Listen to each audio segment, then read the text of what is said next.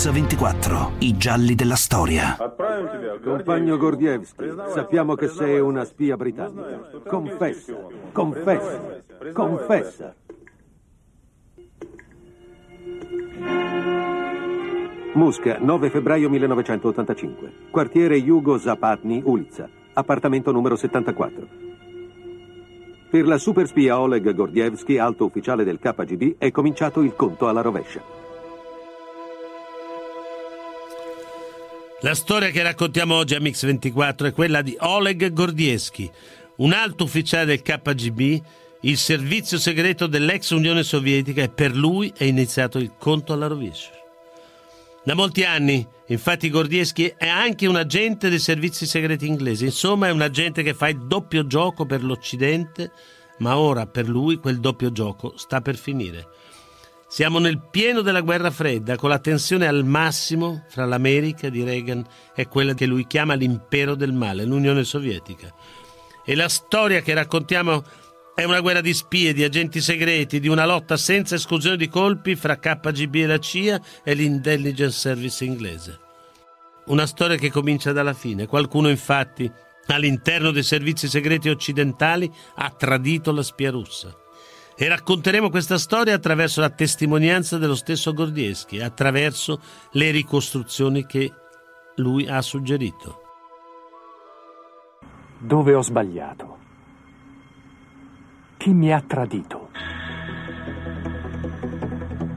Per dieci anni Oleg Gordievski, ufficiale del KGB, prima a Copenaghen e poi a Londra, ha condotto un'impeccabile doppia vita. Agente della folgorante carriera nel più potente servizio segreto del mondo comunista, riesce addirittura a diventare il responsabile del KGB all'ambasciata sovietica di Londra, la sede più importante del mondo dopo quella di Washington.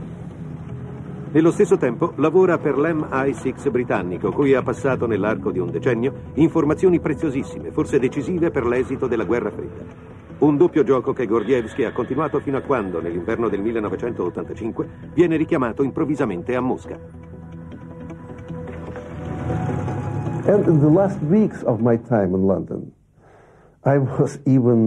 Nelle ultime settimane ero in attesa della nomina a direttore della stazione del KGB a Londra, in Gran Bretagna. Quando ricevetti un telegramma in cui mi si ordinava di prendere il primo volo disponibile per Mosca per importanti comunicazioni.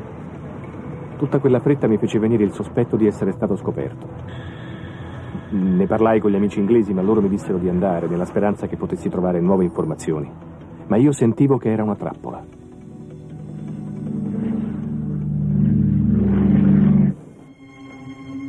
A Gordievski basta entrare nel suo appartamento moscovita per capire in pochi secondi che tutto è finito e che lo attende una sommaria esecuzione.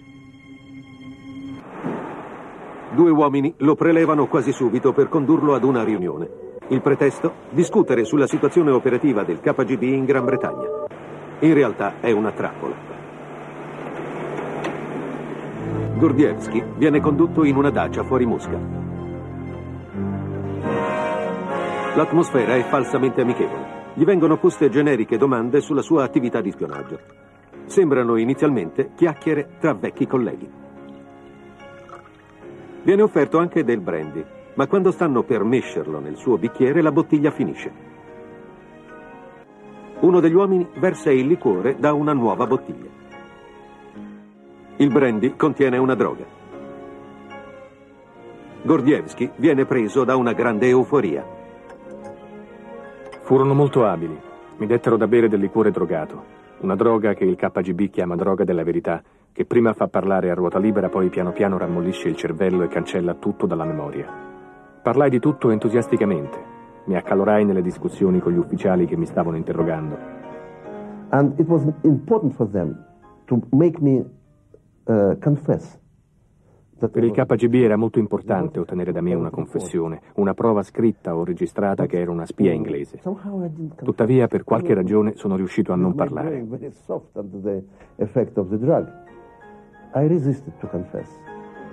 Gordievski comincia a sentirsi male finché cade in uno stato confusionale. Gordievsky si risveglia la sera dopo nel suo appartamento moscovita. Non ricorda nulla di quanto gli è successo, ha solo la sensazione di aver vissuto un incubo in cui gli appariva il volto di un ufficiale sconosciuto che ripeteva in continuazione Non puoi nemmeno immaginare da che fonte abbiamo saputo che sei una spia britannica. Confessa, confessa. Gordievsky per il momento non viene arrestato. Evidentemente, nonostante l'interrogatorio sotto droga, è riuscito a non confessare. Ma la situazione è ormai precipitata. È chiaro, il KGB vuole tenerlo sotto osservazione per avere la prova definitiva del suo tradimento prima di eliminarlo. Per resistere alla paura, continua a bere e per non perdere il controllo dei nervi non gli resta che prendere sedativi. Confessa, confessa. Sappiamo perfettamente che sei una spia inglese.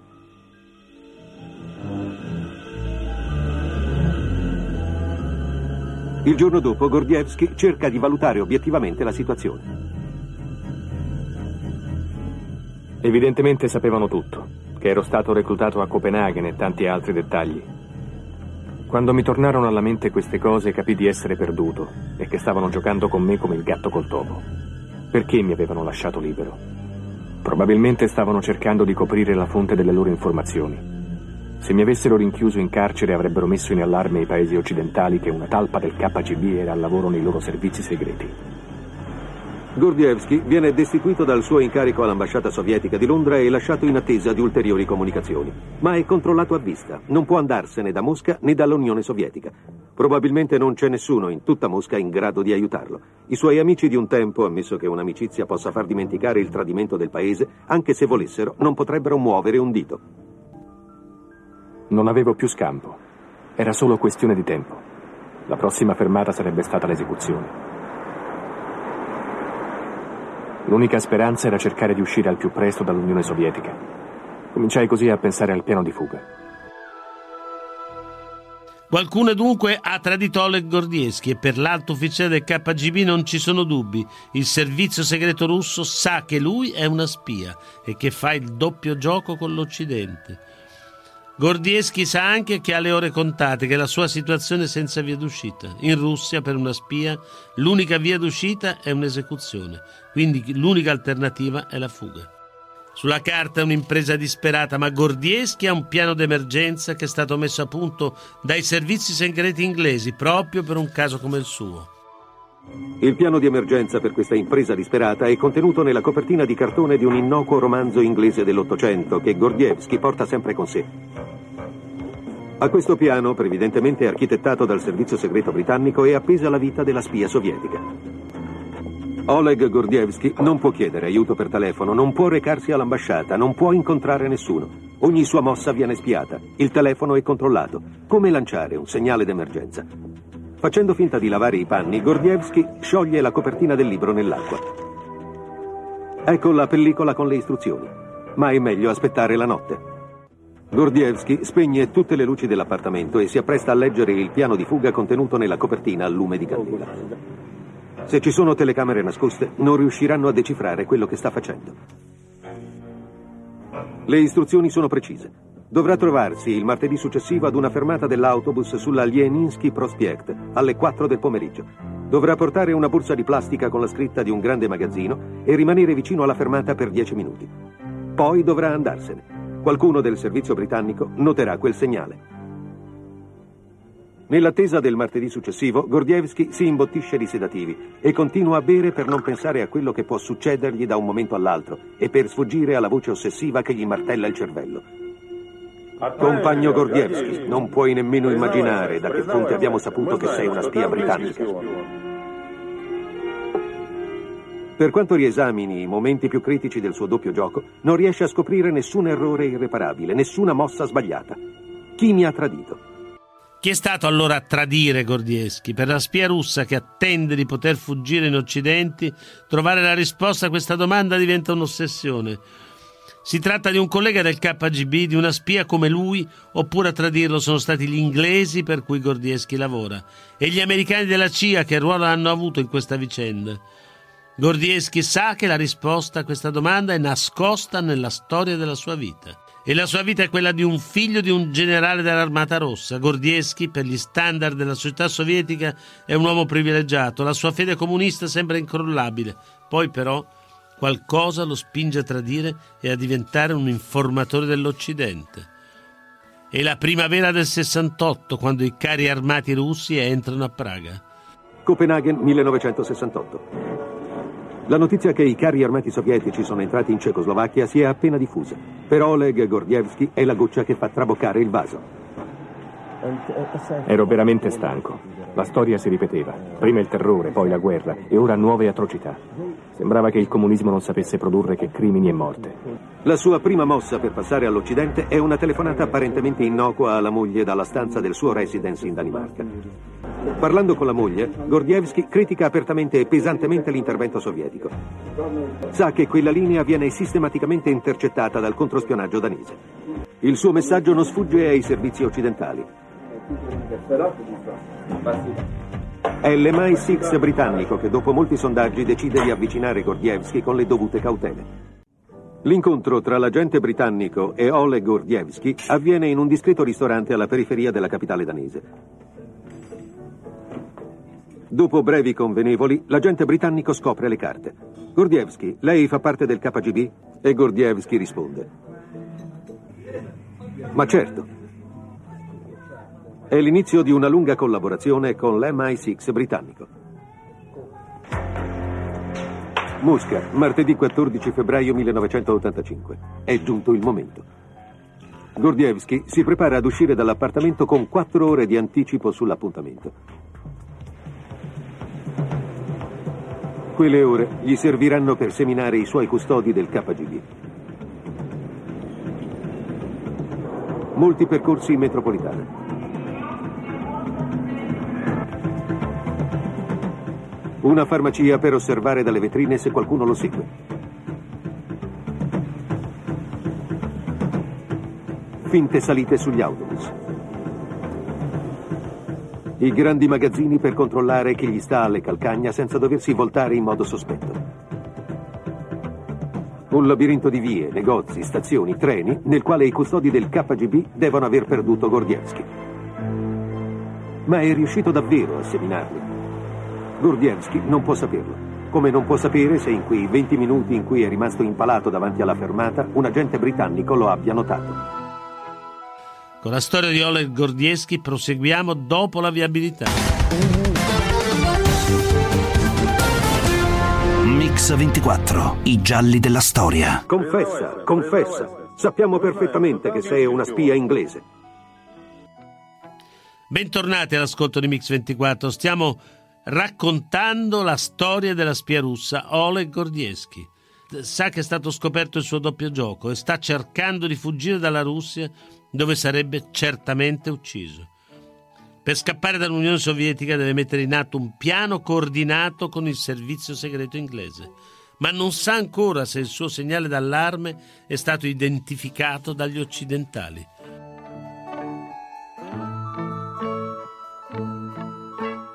La prova che il suo segnale di allarme è stato captato avverrà la domenica successiva al convento di Novodievici. Poco prima di entrare tra le mura del monastero scesi in una toilette pubblica per scrivere il messaggio con la richiesta di aiuto. Sono in grande pericolo. Il KGB sa tutto. Devo fuggire al più presto possibile. Attenti alle tracce di materiale radioattivo. A mezzogiorno Gordievsky dovrà recarsi nella chiesetta della Madonna di Uspenia e mescolarsi ai fedeli. Quindi dovrà sostare davanti all'icona di Cristo Salvatore e accendere una candela. A questo segnale si avvicinerà una donna vestita con una pelliccia e uno strano cappello nero che accenderà a sua volta una candela. Approfittando della vicinanza fisica e dell'incrocio di mani per sistemare le candele, Gordievsky passerà il messaggio appallottolato alla misteriosa signora. Il piano dell'MI6 britannico contiene però un errore che manda nel pallone Oleg Gordievsky. Come segnale di riconoscimento la spia deve tenere sul capo il colbacco, mentre come si sa in chiesa gli uomini devono stare a capo scoperto. Gordievsky non aspetta che pochi secondi con il colbacco in testa. Poi, in preda al panico, fugge dalla chiesa, mangiandosi la pallina di carta con il messaggio. A questo punto Gordievsky è disperato. Ha mancato il contatto. E allora ancora alcol per resistere alla paura.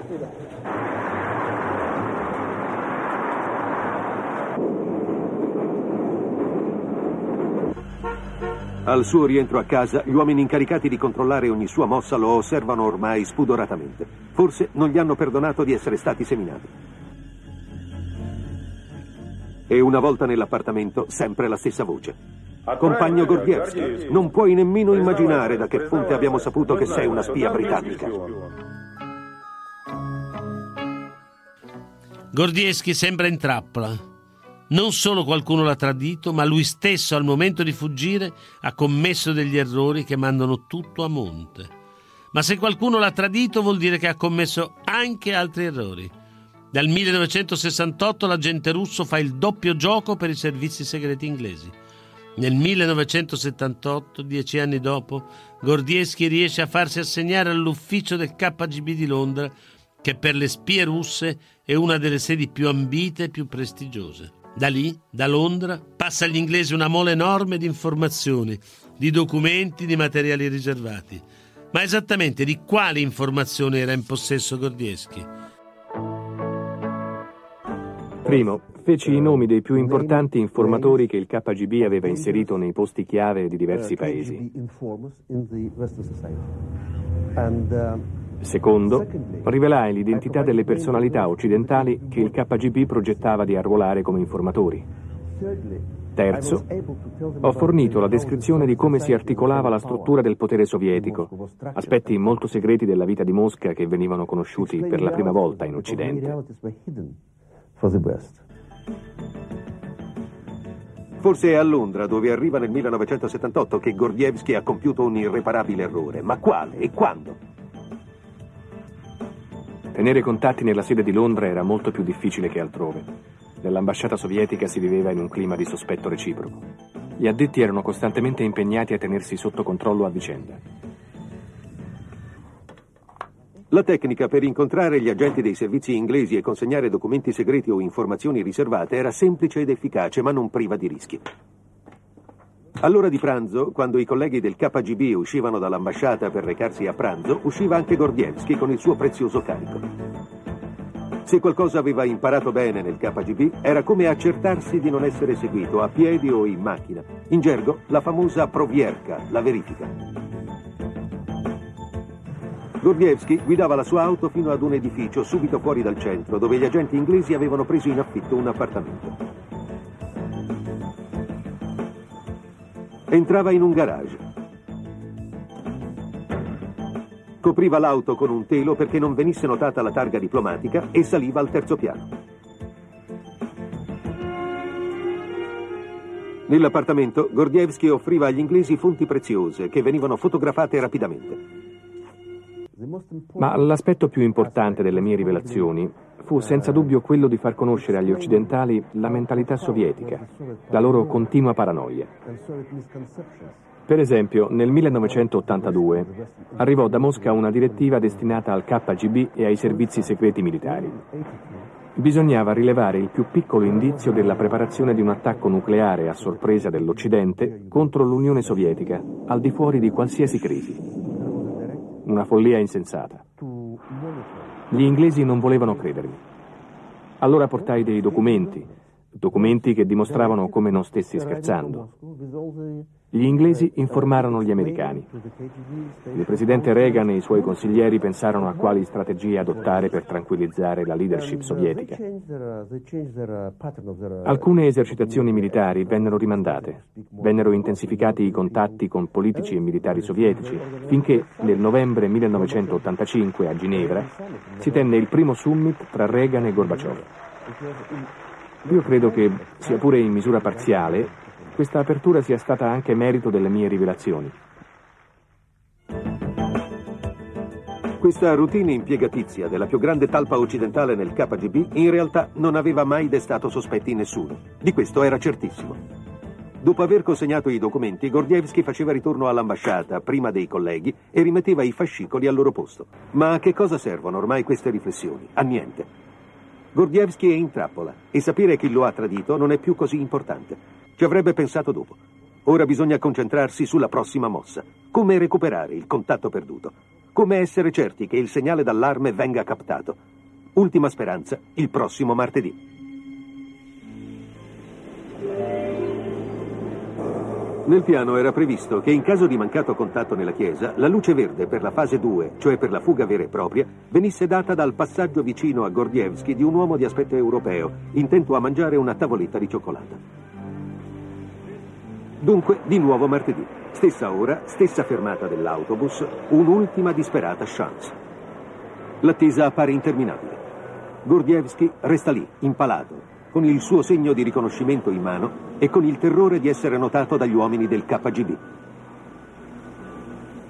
Stavo eseguendo a puntino le istruzioni, ma ero piuttosto preoccupato. Quei minuti trascorrevano lenti come ore, quando finalmente l'uomo apparve. Aveva un aspetto inglese che mi tranquillizzò molto. Ora ero sicuro che il piano era stato attivato. Ormai non avevo scelta, dovevo tentare. Le istruzioni per la fuga vera e propria sono nascoste in un secondo libro. Solita procedura, finto lavaggio, la copertina che si scioglie, la pellicola che viene letta a lume di candela. Questa volta si tratta di una mappa apparentemente della Francia, mentre in realtà rappresenta l'Unione Sovietica. Il piano prevede di fuggire dalla frontiera con la Finlandia. Gordievsky dovrà trovarsi tra Leningrado e Viborg, città di confine, in un punto dove la strada attraversa una foresta, dietro un grande masso che segnala l'inizio di un sentiero.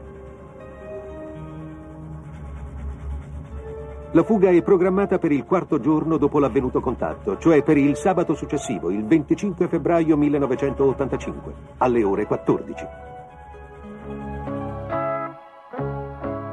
Con la storia di Oleg Gordieschi continuiamo dopo la pubblicità. Io vorrei un'Europa in cui le persone non hanno paura di perdere la propria nazionalità o le ricchezze del loro paese. E tu come vorresti l'Europa? Ogni giorno alle 14 e alle 21.30 Europa 24 ti aiuta a costruirla, informandoti in tempo reale sulla situazione politica, economica e culturale dell'Unione Europea, per essere davvero cittadini d'Europa. In collaborazione con Euronet Plus. State ascoltando un programma offerto da il colesterolo in eccesso può causare problemi al cuore. Danacol, grazie agli steroli vegetali, lo riduce fino al 10% in tre settimane.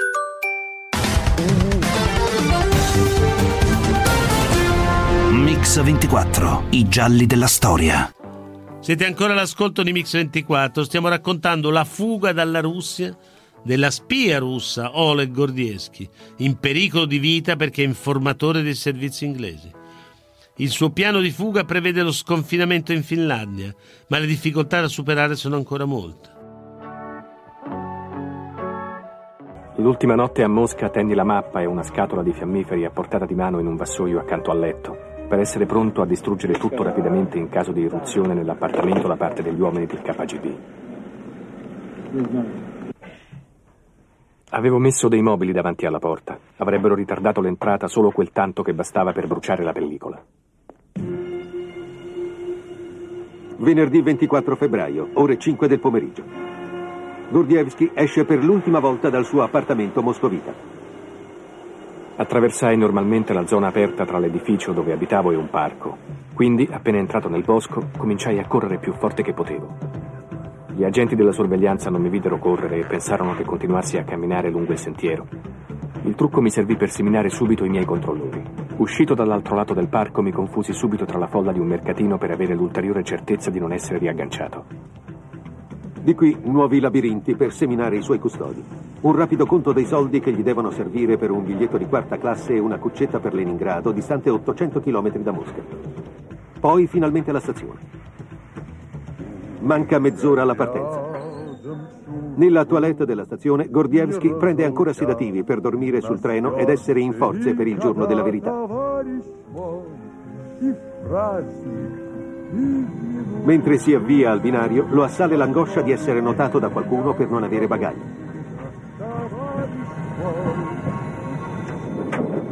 Sale sul treno solo pochi attimi prima della partenza per evitare di parlare con eventuali compagni di viaggio. Infatti, quando entra nello scompartimento, alcuni sembrano già addormentati.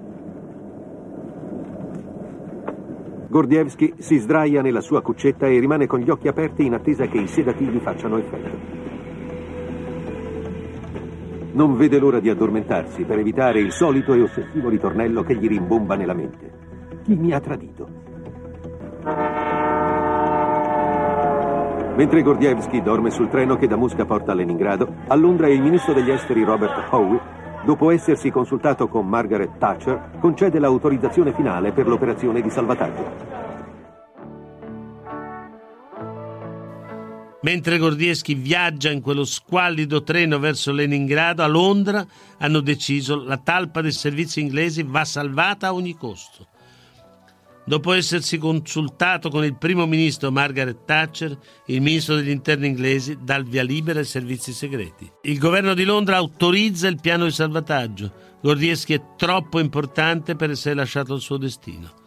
Ma per quella spia c'è ancora il problema di riuscire a fuggire dall'Unione Sovietica, un'impresa che non è mai riuscita a nessuno. Forse la dose di sedativi era eccessiva e durante il sonno Gordievsky, cui era stata assegnata la cuccetta più alta, cade di sotto. La mattina dopo viene svegliato da un compagno di viaggio. Dormiva per terra con il volto tumefatto. Qualcuno gli spiega che cosa è successo e gli chiedono se vuole essere accompagnato in ospedale una volta giunti a destinazione. Forse è meglio avvertire il controllore. Panico. Quando torna dalla toilette, Gordievsky cerca di minimizzare l'accaduto e riesce comunque a convincere i suoi premurosi compagni di viaggio che non si è fatto niente. Il treno stava finalmente entrando nella stazione di Leningrado. Attraversai la città con calma. Avevo più di tre ore per raggiungere la stazione ferroviaria per la Finlandia. Era una fredda mattina d'inverno e la città sembrava tranquilla e pulita. Non era certo quello il momento, ma pensai alle parole con cui Dostoevsky era solito definire la città, il posto più astratto e premeditato del mondo. E in effetti la città mi sembrò pallida, irreale, quasi pietrificata.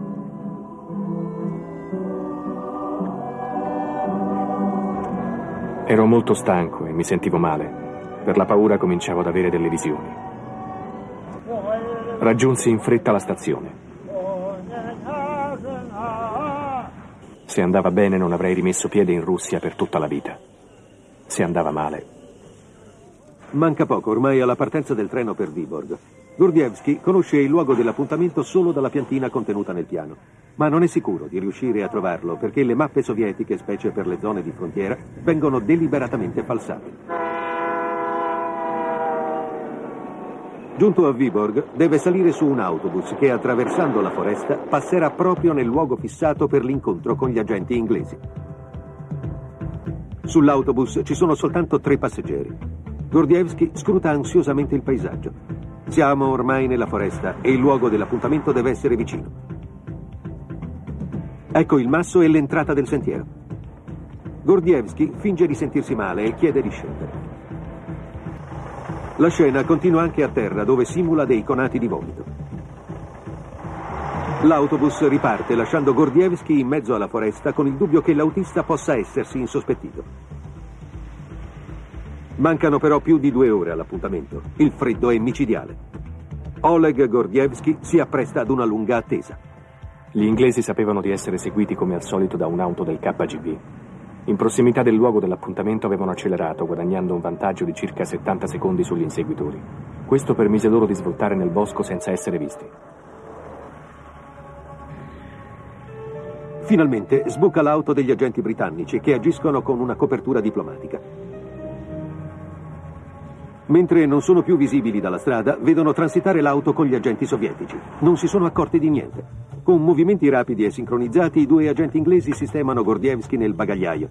Chiudono le sue scarpe in un sacchetto di plastica per evitare che la polvere radioattiva, eventualmente sparsa sul pianerottolo del suo appartamento, potesse rivelarne la presenza. Lo ricoprono con fogli di alluminio per impedire ai sensori infrarossi di individuarlo. Per Gordievsky ha inizio l'ultima e la più pericolosa parte della fuga. Quando gli agenti sovietici si troveranno alle spalle l'auto che stavano inseguendo, penseranno ad una sosta per il bisogno fisiologico di un passeggero. Forse. Se dovesse essere scoperto, gli agenti britannici si metteranno a gridare provocazione e lo lasceranno al suo destino, cioè nelle mani dei carnefici del KGB. Gli agenti inglesi si erano comportati in modo molto nervoso perché non erano sicuri di potercela fare. Attraversammo Viborg e ci dirigemmo verso il confine. La mia più grande paura erano i cani. Odiavo i cani, perché con il loro fiuto potevano scoprirmi. Faceva molto freddo, ma io continuavo a sudare. Dall'interno del bagagliaio Gordievsky conta ben cinque posti di controllo, ben cinque ispezioni, ma il bagagliaio non viene mai aperto. Poi finalmente la Finlandia. Oleg Gordievsky è fuggito per un soffio all'esecuzione e ora, libero e al sicuro, può dedicarsi alla domanda senza risposta. Chi lo ha tradito? Gordievsky ce l'ha fatta. È riuscito a fuggire dall'Unione Sovietica senza farsi scoprire. È libero, ma una domanda continua a tormentarlo. Chi è stato a tradirlo? Da questo momento la sua vita sarà segnata dal tentativo di rispondere a questa domanda. Ma Gordievsky un'idea ce l'ha. Pensa che chi lo ha tradito provenga dall'interno dei servizi segreti occidentali, quelli inglesi o quelli americani.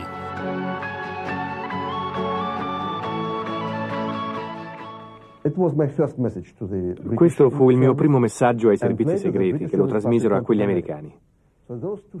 Questi due servizi cominciarono a cercare la talpa, ma non la trovarono. Quando sette mesi dopo la mia fuga mi recai negli Stati Uniti, a Washington, un importante ufficiale della CIA volle sapere tutti i dettagli della mia scoperta e dell'interrogatorio di Mosca.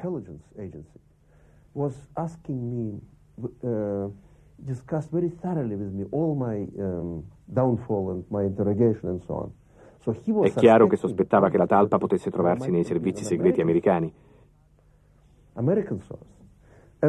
Quando domandai, ma qui lo sapevate o no che lavoravo per gli inglesi? Mi rispose in modo evasivo. In teoria non avremmo dovuto saperlo, però ora è venuto fuori che lo sapevamo.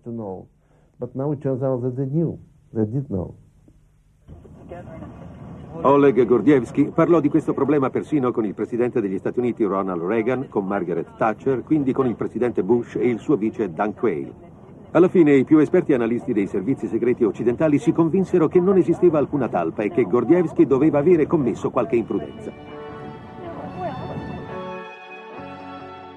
E invece quella talpa esisteva ed era proprio a Washington. In quel momento, nel pieno della guerra fredda, la maggiore concentrazione di spie è proprio a Washington, dove ha sede la CIA. E la talpa che ha tradito Gordievsky si nasconde proprio lì.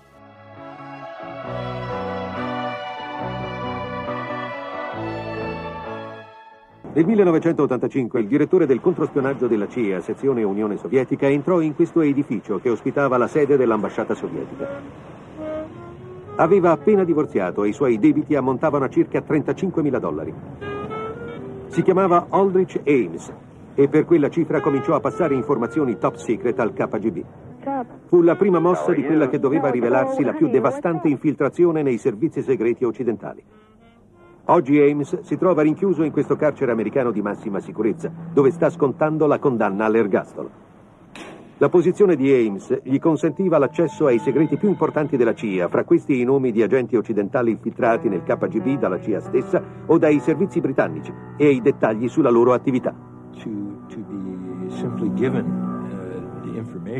Quando passai per la prima volta al KGB informazioni o addirittura prove che almeno una mezza dozzina dei loro agenti lavoravano in realtà per il SIS o per la CIA, rimasero in un certo senso stupefatti e non sapevano come fare per ringraziarmi. Il KGB scrisse lettere di ringraziamento alla nuova apprezzatissima spia e pagarono una fortuna. Il KGB promise ad Ames anche ville e terreni in Russia per quando si fosse ritirato. Post scriptum. Queste fotografie possono darle un'idea dello splendido terreno lungo il fiume che da questo momento le appartiene. Buona fortuna. In cambio del denaro, Ames continuava a passare ai sovietici tutte le informazioni di cui entrava in possesso. Riusciva a portare fuori dalla CIA centinaia di documenti segreti, passando sotto gli occhi dei colleghi. Non c'erano controlli fisici. Era tutto molto semplice. Raccoglievo un certo numero di documenti interessanti, li mettevo in una busta o in mezzo ad altri documenti non riservati e uscivo da una porta semplicemente tenendoli sotto il braccio o in una borsa. L'ambasciata sovietica di Washington era tenuta sotto continua sorveglianza, ma la posizione di Ames gli consentiva di incontrarsi con i sovietici e quindi le sue frequenti visite all'ambasciata non destarono mai alcun sospetto. Aveva una copertura perfetta, tuttavia gran parte dei suoi affari avveniva lontano dall'ambasciata. Una buca per le lettere e sul lato, a un metro e mezzo d'altezza, un segno orizzontale fatto con il gesso, mettevano sull'avviso il mio contatto che più tardi, quel pomeriggio, avrei lasciato in un luogo convenuto un pacco contenente importanti informazioni. Se il pacco veniva ritirato, avrebbero dato conferma con un altro segno su un'altra cassetta per le lettere. Se non avessi visto quel segno, avrei dovuto recuperare il pacco lasciato nel luogo convenuto e attendere un'altra occasione. Ames mandava inoltre regolari messaggi al KGB mediante dischetti per computer. La sua più frequente richiesta era il denaro, che doveva essere consegnato in luoghi designati da un nome in codice. Ho assolutamente bisogno di denaro. Lasciate a Pipe quanto denaro contante è possibile sistemarvi. Mi sembra che 100.000 dollari possano andare. In altre occasioni, Ames veniva pagato durante un pranzo in un ristorante di Washington. Mentre uscivamo dal ristorante, io porgevo al nostro contatto alcune riviste dicendo ecco, queste sono alcune pubblicazioni interessanti. Il mio contatto doveva ricambiare consegnandomi alcuni comunicati stampa dell'ambasciata sovietica. Dentro i comunicati, ben impacchettata, c'era una mazzetta di dollari.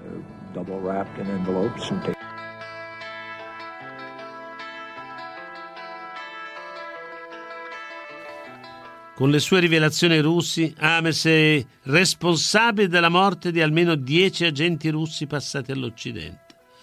Ma che cosa spinge Ames a tradire gli Stati Uniti? L'ideologia, un ricatto, una vendetta? In realtà il motivo è molto più banale, i soldi.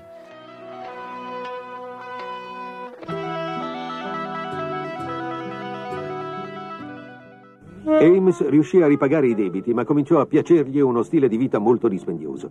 Si comprò due auto di lusso, un sofisticatissimo impianto ad alta fedeltà per ascoltare i suoi autori di jazz preferiti. Più informazioni passava ai sovietici, più denaro riceveva. Tra i suoi colleghi e amici giustificava le continue spese spacciandole come regali ricevuti dal suocero, quello della seconda moglie, un ricco senatore colombiano. Allora era solo il denaro la ragione delle sue azioni. Sì, sicuramente. Nessun motivo ideologico, solo soldi. Sì, questo era il motivo. Non sono diventato entusiasta del sistema sovietico. Um, non ho mai avuto la sensazione di essere un agente né di appartenere al KGB. Mentre a Washington Aldrich Ames tradiva la CIA per denaro, a Londra Oleg Gordievsky faceva lo stesso doppio gioco per altri motivi. Fin da quando ero studente prima e giovane ufficiale del KGB poi, mi capitò di venire a conoscenza dei crimini compiuti dal comunismo contro la Russia e le altre nazioni dell'Unione Sovietica e dell'Europa orientale. Atrocità enormi, quasi incredibili. Nelle diverse ondate di terrore contro i propri cittadini, il Partito Comunista ha sterminato probabilmente oltre 30 milioni di persone per non parlare di quanto è successo nella Seconda Guerra Mondiale. Nonostante questo non fu facile per me decidere di collaborare con l'intelligence inglese, con uomini che eravamo abituati a considerare nemici. Primo, non danneggiare i miei colleghi del KGB che io consideravo brave persone. Secondo, niente trucchi scorretti, ossia riprese o registrazioni segrete delle mie conversazioni. Terzo, non volevo soldi perché la mia collaborazione era dettata da motivi ideologici. Durante i dieci anni in cui passò informazioni al KGB, Ames condusse una insospettabile doppia vita, riuscendo a nascondere tutto persino ai suoi più intimi amici. Per il facile accesso non solo alle informazioni più segrete della CIA, ma anche a quelle di altri servizi occidentali, fu Aldrich Ames a tradire Oleg Gordievsky, la migliore fonte di informazione che l'MI6 britannico aveva nel KGB. Il caso di Oleg Gordievsky lo ricordo. Il SIS non ci disse mai il nome della loro fonte. Fummo noi, cioè io, a scoprire di chi si trattava con le informazioni che avevo a disposizione come capo del controspionaggio per l'Unione Sovietica. Da alcuni avvenimenti io ero certo che il SIS aveva una buona fonte nel KGB. Direi un'ottima fonte riuscì a mettere insieme varie informazioni e a identificarlo.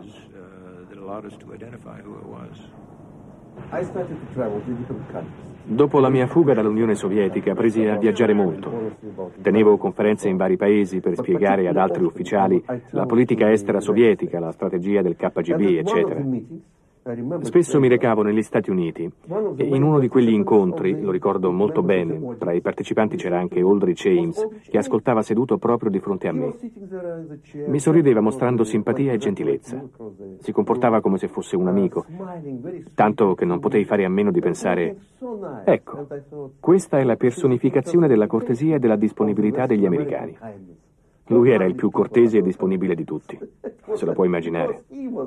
Quella simpatica persona mi aveva tradito e venduto al KGB e mi era andata bene. Gli altri agenti traditi da Ames sono stati fucilati in Unione Sovietica. Ma come ha fatto la CIA a incastrare Ames? Vennero istituite diverse commissioni d'inchiesta per sanare la talpa. Molti funzionari, tra i quali Ames, vennero interrogati e controllati. Alcuni di loro, fra i quali nuovamente Ames, vennero persino sottoposti alla macchina della verità, senza risultati. Anzi, Ames fu sottoposto per ben due volte alla prova del poligrafo per controllare la sua reazione emotiva durante l'interrogatorio, ma la talpa del KGB non venne mai individuata. Per lei è molto facile mentire e ingannare gli altri? Certo, non mi è difficile. Forse è questione di volontà, forse di esperienza. Ricordo una collega che mi disse, ho come un presentimento, un sesto senso che mi dice che qualcuno della nostra sezione è il traditore. La guardai fissa negli occhi e le dissi, mi stupisci. Nel 1993, dopo otto anni da quel fatale giorno, finalmente la CIA si decise a chiedere aiuto a un'altra agenzia per venire a capo del problema. Il gruppo di investigatori scartò subito altri sospetti e si mise rapidamente sulle tracce di Ames, convinti che fosse l'uomo giusto. Dopo alcuni mesi di intercettazioni e pedinamenti, Ames commise un errore banale.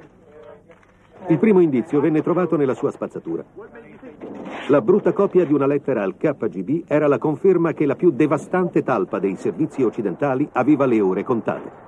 Ames venne smascherato e arrestato assieme alla moglie. In quel periodo, alla fine del 93, aveva appena finito di copiare su tre floppy disk centinaia di documenti top secret collegandosi attraverso il computer a varie banche dati riservate, come quella della SIS o del Dipartimento di Stato e ovviamente della CIA. Ma prima di riuscire a consegnarli, venne scoperto e arrestato.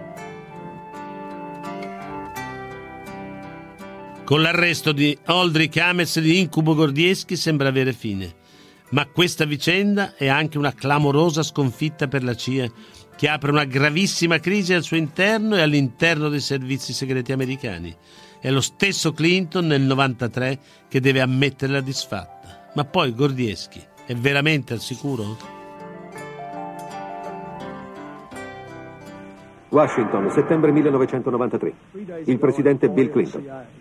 Tre giorni fa un dipendente della CIA e sua moglie sono stati arrestati per spionaggio. L'attività dei coniugi Ames ha significativamente danneggiato la nostra sicurezza nazionale. Um, Teoricamente mi trovo tuttora in pericolo di vita, perché la mia condanna a morte non è stata cancellata. E anzi, proprio l'anno scorso il KGB ha ribadito che considera definitiva la sentenza di morte. Se vogliono, quindi, possono ancora uccidermi. So they can kill me if, you, if they wish so, to do so. But, um, Ma io non credo che ciò possa accadere perché io ora sono cittadino inglese e uccidere un uomo sul suolo britannico sarebbe politicamente molto imbarazzante per il KGB.